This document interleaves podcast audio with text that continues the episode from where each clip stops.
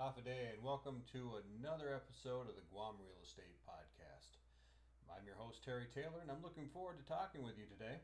Ta- Today, we're going to talk about how your tax refund and stimulus savings can help you achieve home ownership this year. If you're planning to buy a home this year, saving for a down payment is one of the most important steps in the process. One of the best ways to jumpstart your savings is by starting with the help of your tax refund. Using data from the IRS, it's estimated that Americans can expect an average refund of $2,925 when filing their taxes this year. That's almost $3,000 to help jumpstart your savings account. And thanks to programs from the Federal Housing Authority, Freddie Mac, and Fannie Mae, many first time buyers can purchase a home with as little as 3% down. In addition, Veterans Affairs loans allow many veterans to put 0% down.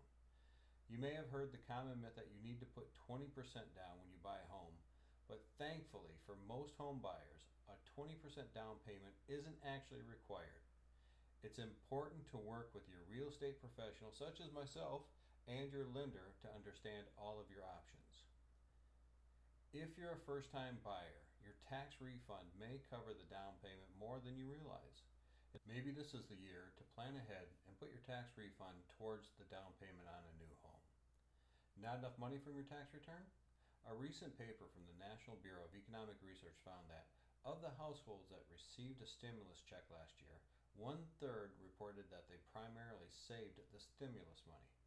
If you had the opportunity to save your economic impact payments, you may consider putting that money towards a down payment or closing costs as well. Your trusted real estate professional, such as myself, can also advise you on the down payment assistance programs available on Guam.